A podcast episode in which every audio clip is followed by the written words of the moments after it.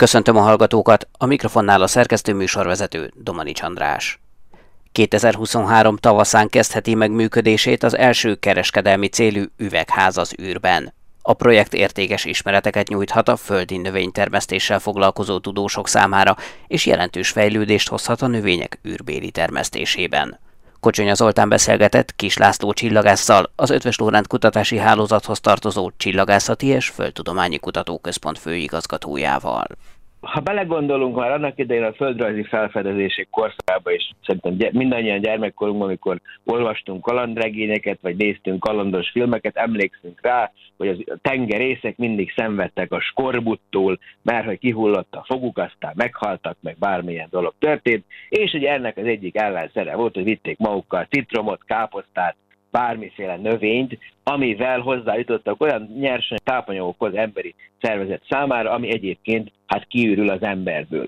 Ugye abban, hogy a világűrbe küldünk embereket, van némi hasonlóság, ez a földrajzi felfedezések hajósaival, és ezért aztán a NASA is és egyéb űripari szervezetek, akár állami, akár magáncégek is érdeklődnek ez iránt, hogy hogyan termesszünk növényeket a világűrben. Ugye erre a repülő laboratóriumunk azt úgy hívják, hogy nemzetközi űrállomás, amelynek a fedélzetén már az elmúlt 6-8 évben több kísérlet is zajlik, ezek még egyszer alapvetően NASA által finanszírozott kísérletek, hogy hogyan termeszünk növényeket. Ugye a Vegetable Production System, a VEGI, az már 14 óta működik, egy kis bőrönni valami, ahol pár növényt ottan locsolgatnak az űrhajósok, vagy hát nem locsolgatnak, mert nincs gravitáció, vagy hát ha van gravitáció, csak szabad esésben van, tehát súlytalanságban, és akkor ott nőnek a kis növénykék. Ugye a legnagyobb, ami ugye négy éve működik, az Advanced Plant Habitat, az APH nevű valami, az pedig egy ilyen 112 literes tartály, ami az űrhajósoknak nem kell semmit csinálni, automatikusan termeszti a növényeket. Ugye a friss hír, ami ugye a Redwire céghez kapcsolódik, ami egyébként 18 óta működteti ezt a már létező NASA által kifejlesztett ilyen űr, hát növénytermesztő valamit, az arról szól, hogy jövő év tavaszán egy üvegház nevű, tehát greenhouse nevű eh, hát kísérletet indít egy másik céggel közösen, hogy ipari kendert termesztenek egy 60 napos kísérletbe, senki ne gondoljon áthallásokkal a kender hallatán, ez ténylegesen egy genetikai kísérletről fog szólni, nem pedig bármi másról, ami a kenderhez kapcsolódhat. Ugye az egésznek van egy hosszú távú íve is, hogyha majd küldünk űrhajósokat a Holdra, esetleg visszatérünk oda, ugye jövő héten fog indulni az Artemis egy kísérlet, vagy Artemis egy küldetés a NASA által, ugye a Holdra a visszatérésnek egy fontos állomása lesz, vagy ha a Marsra, akkor ez egy fontos kérdés, hogy hogyan etetjük őket. Mert bedobozott konzervekkel nem biztos, hogy megoldható minden, amit szeretnénk. És hát ezek a kísérletek, amiket most itt ugye átvesz, vagy részben kibővít a NASA-tól és egyéb állami űrügynökségtől egy magáncég, ez mutatja azt, hogy van érdeklődés az űripar résztvevői részéről is, hogy hogyan szolgáljuk ki ezeket a jövendőbeli igényeket. Milyen körülményeket vagy közeget kell egyáltalán ott biztosítani ehhez a növénytermesztéshez? Hát ugye az a helyzet, hogy bármennyire is az űrben vannak és süt rájuk a nap, ezek tipikusan ilyen zárt rendszerek belül, tehát például ilyen LED sorokkal adják azt a mesterséges fényt, ami a növények számára optimális. Tehát nem vágnak egy ablakot a nemzetközi űrállomás falán, hogy na, süssé nap, milyen jó nekünk, hiszen eleve a nemzetközi űrállomás 90 percenként megköli a Földet, ottan folyamatosan eh, föl kell a nap és lenyugszik, tehát eh, egy kontrollált környezet, ahol a hőmérséklet, a páratartalom, a fény az kezelve van, és olyanra be van állítva, hogy a éppen termesztett növénynek az a lehető legjobb legyen. Ugye nagyon érdekes, hogy például a német űrügynökség, a DLR, a szegény ember űrállomásán az Antarktiszon tart egy hatalmas nagy ilyen konténert, ahol szintén ilyen kísérleteket végeznek, hogy belső konténer koromsok fekete sötétjébe előállítani olyan körülményeket, hogy a növények ott jól érezzék magukat.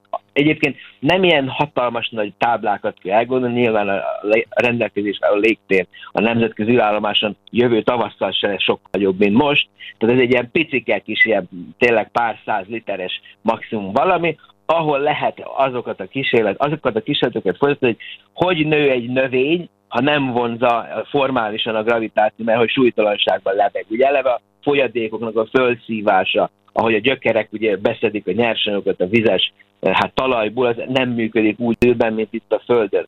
Tehát nem olyan triviális egy, mit tudom én, akármilyen paradicsomot megnöveszteni ott a, kinn az űrállomáson, de viszont ezek fontosak, mert ténylegesen, mint említettem, bizonyos tápanyagokat egyszerűen a, a friss zöld növényektől a legjobb, vagy a legoptimálisabb az ember számára megszerezni, és ezért aztán az űrben való termesztésük, ez egy fontos kérdés. És ha más messzi távlatban nézünk, és ugye itt az elmúlt években, most már lassan egy évtizede halljuk azt, hogy milyen jó lenne kolonizálni a Marsot, tehát most, hogy milyen jó lenne, az egy másik kérdés. De hogyha ténylegesen az fölmerül megoldandó feladatként, hogy akár nagy marsi kolóniákat etessünk, akkor az egy nagyon komoly előzetes vizsgálatokat igényel, hogy hogyan lehet termeszteni növényeket, például mondjuk a marson.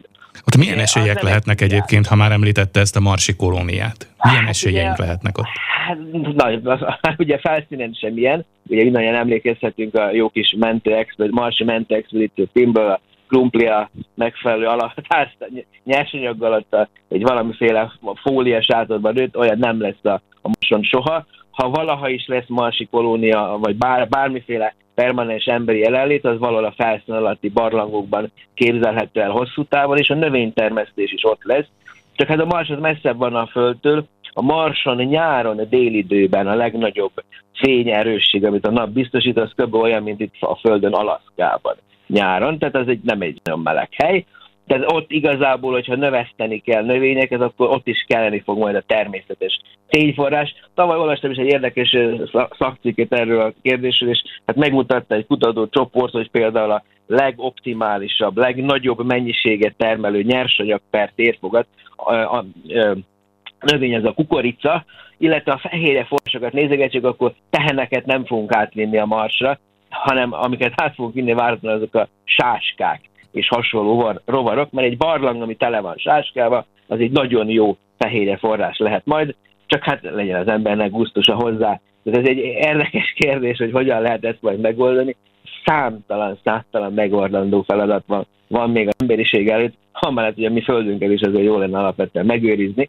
De minden esetre ez az új hír, ez ugye arról szól, hogy az a cég, amelyik már amúgy is működtetett négy éve egy NASA által megépített ilyen növénytermesztő kísérletet, ugye az APH, az Advanced Plants for Habitat, Advanced Habitat for Plants ez most megcsinálta a know-how felhasználva az első kereskedelmi, teljes mértékben kereskedelmi üvegházat, amit majd föl fog repülni a nemzetközi űrállomásra, nagyon apró lépések ezek, ha belegondolunk valójában, hol vagyunk még attól, hogy akár csak önállátó legyen a nemzetközi írálomás, nem lesz soha önállátó, de ha mondjuk akár a Marsra, akár egy permanens hold, holdi emberi jelenlétre gondolunk, akkor bizonyos, bizony, bizony erre is, hát ebbe az irányba is hát lépéseket tud tenni. Fájdalmasan messzinek látszik ennek a sok kérdésnek az összes megoldása. Sigma, a holnap világa. Zsúfolt, zárt helyen, például boltokban tanácsos újra maszkot viselni, mondta Jakab Ferenc, a Virológiai Nemzeti Laboratórium vezetője, a Magyar Tudományos Akadémia doktora. A virológus ugyanakkor azt nem ajánlja, hogy három-négy havonta kérjünk emlékeztető oltást. A riporter Kántor Viola. Ez a vírus tudomásul kell venni, hogy megérkezett, itt van és itt is fog maradni. Együtt kell vele élnünk. A koronavírus be fog épülni a normál felső légúti fertőzéseket okozó vírusok közötti palettájába, és gyakorlatilag ugyanúgy kell vele számolni, mint az adenovírussal, a parainfluenzával, az influenzával, vagy bármelyik más olyan légúti vírussal, ami felső légúti infekciókat okoz. Az egy más kérdés, hogy periódikusan fog előkerülni. Tehát ugyanúgy, mint a többi légúti fertőzésnek a zöme, szezonalitást fog mutatni. Tehát azt jelenti, hogy az őszi őszi-téli időszakban magasabb lesz a fertőzöttek száma, a meleg, nyári, UV-ban gazdag időszakban pedig alacsonyabb lesz a fertőzéseknek a rátája. Az első két évben ugye azt tapasztaltuk meg, és azt is tanultuk meg ez alapján, hogy nyáron alapvetően nem fertőz olyan intenzíven a koronavírus, mint az év többi időszakában. Most viszont ennek az ellenkezőjét tapasztaljuk. Mi ennek az oka? Nem az ellenkezőjét tapasztaljuk, egyszerűen csak arról van szó, hogy egy olyan koronavírus variáns cirkulál jelen pillanatban, aminek a terjedési képessége nagyon magas. Tehát meg fogjuk látni, hogy ennek, meg hát láttuk is ennek az Omikronnak variánsnak a terjedési képessége, az még az őszi-téli időszakban még magasabb, még erőteljesebb. Látható, hogy egyre inkább terjed most is a koronavírus, egyre több a fertőzött. A maszkokat viszont már nem hordjuk jellemzően, és a távolságtartás is régi emlék csupán sokaknak. Meg lehet-e határozni, hogy mondjuk mekkora országos esetszámnál érdemes ismét maszkot hordanunk, akkor is, ha azt semmilyen rendelet kötelezően nem írja elő. Van-e erre bármilyen ökölszabály ön szerint? Én szerintem nincsen, bár ezt őszít leszek, az én kompetenciám, nem vagyok járványügyi szakember, virológus vagyok. Én azt gondolom, hogy a nyáron rendezett tömegrendezvények nyilván szintén nem kedveznek a, a vírus megállításának, és természetesen a nagyobb esetszám ennek is azért köszönhető egyértelműen. Ráadásul nem szabad elfelejteni, hogy ez az Omikron egy enyhe tüneteket okoz. Tehát simán belefér az, hogy valaki azt mondja, hogy á, kicsit kapar a torkom, meg, úgy, meg kicsit náthás lettem, biztos megfáztam a klímába, hogy jöttünk az autóval simán lehet koronavírus fertőzött, és úgy adja tovább a betegséget, hogy ő maga nem is tudja, hogy egyébként fertőzött volt. Tehát ezért van ez a nagyobb és halmozott esetszám.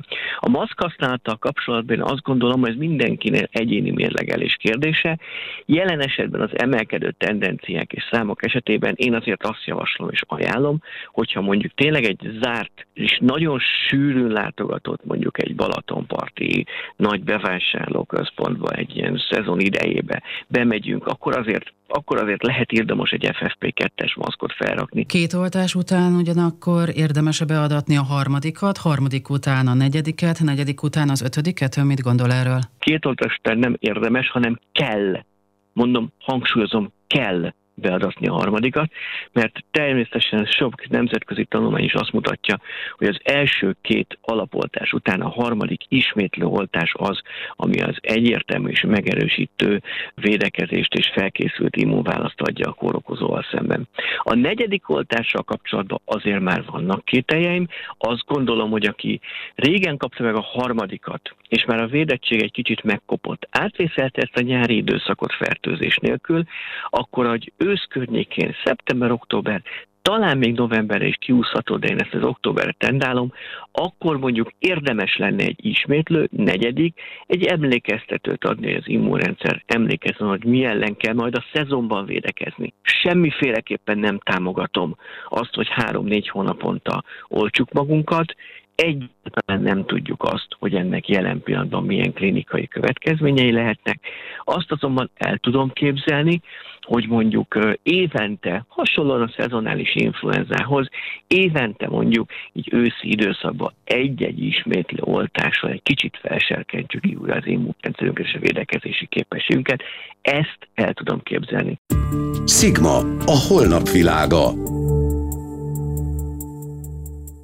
Egyre több kisgyermek fertőződik meg koronavírussal Magyarországon, erősítette meg a Házi Gyermekorvosok Országos Egyesületének elnöke. Havasi Katalin szerint a gyermekek többsége enyhe tünetekkel esik át a betegségen, de nagy a kockázata annak, hogy megfertőzik az idősebb családtagokat, vagy az úgynevezett post-covid szövődményeitől fognak szenvedni. A szakember mindenkinek azt tanácsolja, hogy oltassa be magát, és az öt évesnél idősebb gyerekét is. Herceg Zsolt kérdezte Havasi Katalint. Igen, valóban ez a tapasztalat a gyermekorvosi rendelőkben is. Nem régen ért véget a bölcsödeszünet, és a bölcsödékben értemszerűen az a korcsoport található, ők járnak, akik nem oldhatók még. Ebben az életkorban, hogyha egy gyermek beviszi a csoportba a koronavírus fertőzést, akkor jó eséllyel várható, hogy a többi gyermek is megfertőződik és elkapják. Ennek vagyunk a tanúi most, hogy elsősorban a közösségbe járó gyermekek, illetve az ő családtagjaik, azok, akiknél szinte ugrásszerűen emelkedik egy-egy bölcsödei csoportban. Nagyon gyorsan elterjed a koronavírus, és hát azt látjuk, hogy a picik bizony hazaviszik a nagyobb testvéreknek, szülőknek és a nagyszülőknek is. Ezért különösen nagyon fontos, hogy aki oltható korcsoportba tartozik, ők vegyék fel az oltást. Mennyire viseli meg a kicsiket a fertőzés, mennyire súlyosak a tüneteik, hogyan esnek át a megbetegedésem? Nem szeretném elkiabálni, de szerencsére úgy tűnik, hogy ennek a mostani járvány hullámnak a keretében egy viszonylag enyhébb tünetcsoporttal esnek át a gyerekek. Egészen magas láz is előfordulhat, de a láz csillapítása jó reagál, a kisgyerekek láza, és amikor a lázuk elmúlik, akkor egészen elfogadható közérzettel, étvágyjal bírnak. Amire nagyon fontos figyelni, főleg ebben az egyébként is kánikula időszakban, hogy a gyerekek folyadékbevitele mindig elégséges legyen, legyen elegendő folyadék, kínáljuk őket egész nap vízzel, teával, tejjel, levessel, rostos lével, gyümölcsel, mindennel, ami folyadék tartalmú, hiszen a lázcsillapításhoz is és a gyógyuláshoz is erre nagy szükség van. Ami jellegzetes tünete még ennek a most dominánsan terjedő omikron variánsnak, ez egy ilyen grupos köhögéshez hasonló, de nem teljesen az a megegyező, ilyen kicsit mélyebb hangú, ugató jellegű köhögés, akár kicsit nagyobb gyerekeknél is, mint amikor a grup jellemző. Ha egy gyerek egyébként minden előző tünet nélkül, előzmény nélkül kicsit furcsa hangszínen kezd köhögni, vagy előzmény nélkül belázasodik, mindenképp indokolt koronavírusra gondolni, tesztelni, és szükséges óvintézkedéseket a családban is betartani. Mik ezek a szükséges óvintézkedések? A nagyobb testvért is tartsuk otthon, ne menjen óvodába, iskolába, esetleg ha a szülők is tehetik, ők is maradjanak otthon mindenki, a családból vonuljon karanténba? Persze ez nem mindenhol megoldható, de lehet, hogy nem is kell. Aki oltott, számára nem kötelező a karantén, de természetesen tisztába kell lennünk azzal, hogy tünetmentesen is, oltottan is megfertőződhetünk, és tovább vihetjük a fertőzést. Egyelőre nem kötelező még a szájmaszk használata, de szeretteink érdekében, munkatársaink érdekében azért megfontolásra javaslom azt, hogyha valaki oltott és tünetmentes, de a közvetlen családjában koronavírus fertőzött vagy lázas beteg gyerek van, akkor jót tesz a környezetével, hogyha ord maszkot. A nagyon alapos kézmosás, a külön pohárkörön törölköző. Ezek az alapvető higiénés szabályok, amit családon belül talán nem szokás annyira szigorúan betartani, így a koronavírus járvány esetén igenis érdemes szigorúban betartani, hiszen saját magunkat is és a környezetünket is védjük. És hát van két korcsoport, akire különösen érdemes figyelni, akár a bölcsödéskorú vagy óvodáskorú kisgyermeknek lehet már nagyon pici testvére, újszülött korú, vagy akár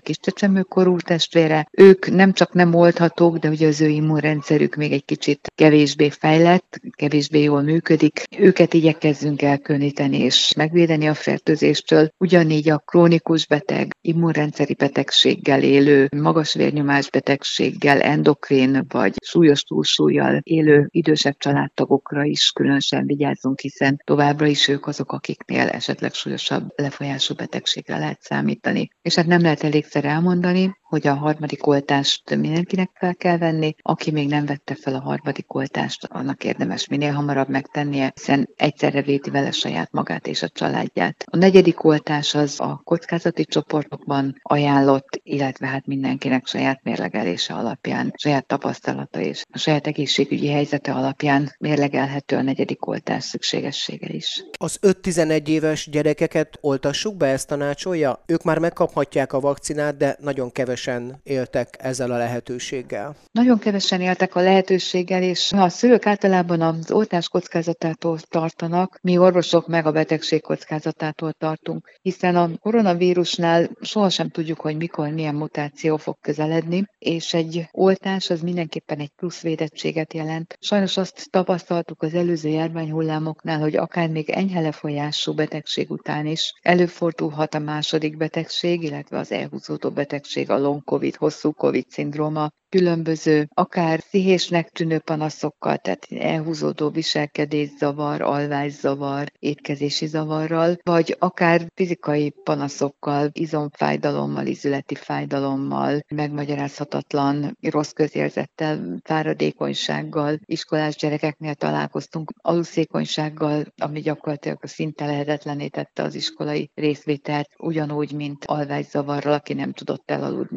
Mindenképpen a gyerekek számára ezzel szemben egy, egy általános védettség az egy nagyon jó lehetőség, amivel érdemes lenne élni még akkor is, hogyha egyébként ez a mostani járványhullám egyenlőre szerencsére úgy tűnik, hogy nem jár igazán súlyos tünetekkel, de a hosszú távú szövődményeket, hatásokat viszont ki lehetne védeni a védőoltással, és ezeket nem tudjuk jósolni, mi fog jelentkezni.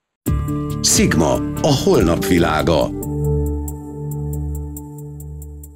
Megfeleződött a bősi vízerőmű termelése, olyan kevés jelenleg a víz a Dunában. A teherhajókat sem merik teljesen megrakni a folyó szlovákiai szakaszán, nehogy elakadjanak. Az alacsony vízállás miatt ismét előbukkant a vízből egy hajóroncs a Vámos szabadi szakaszon.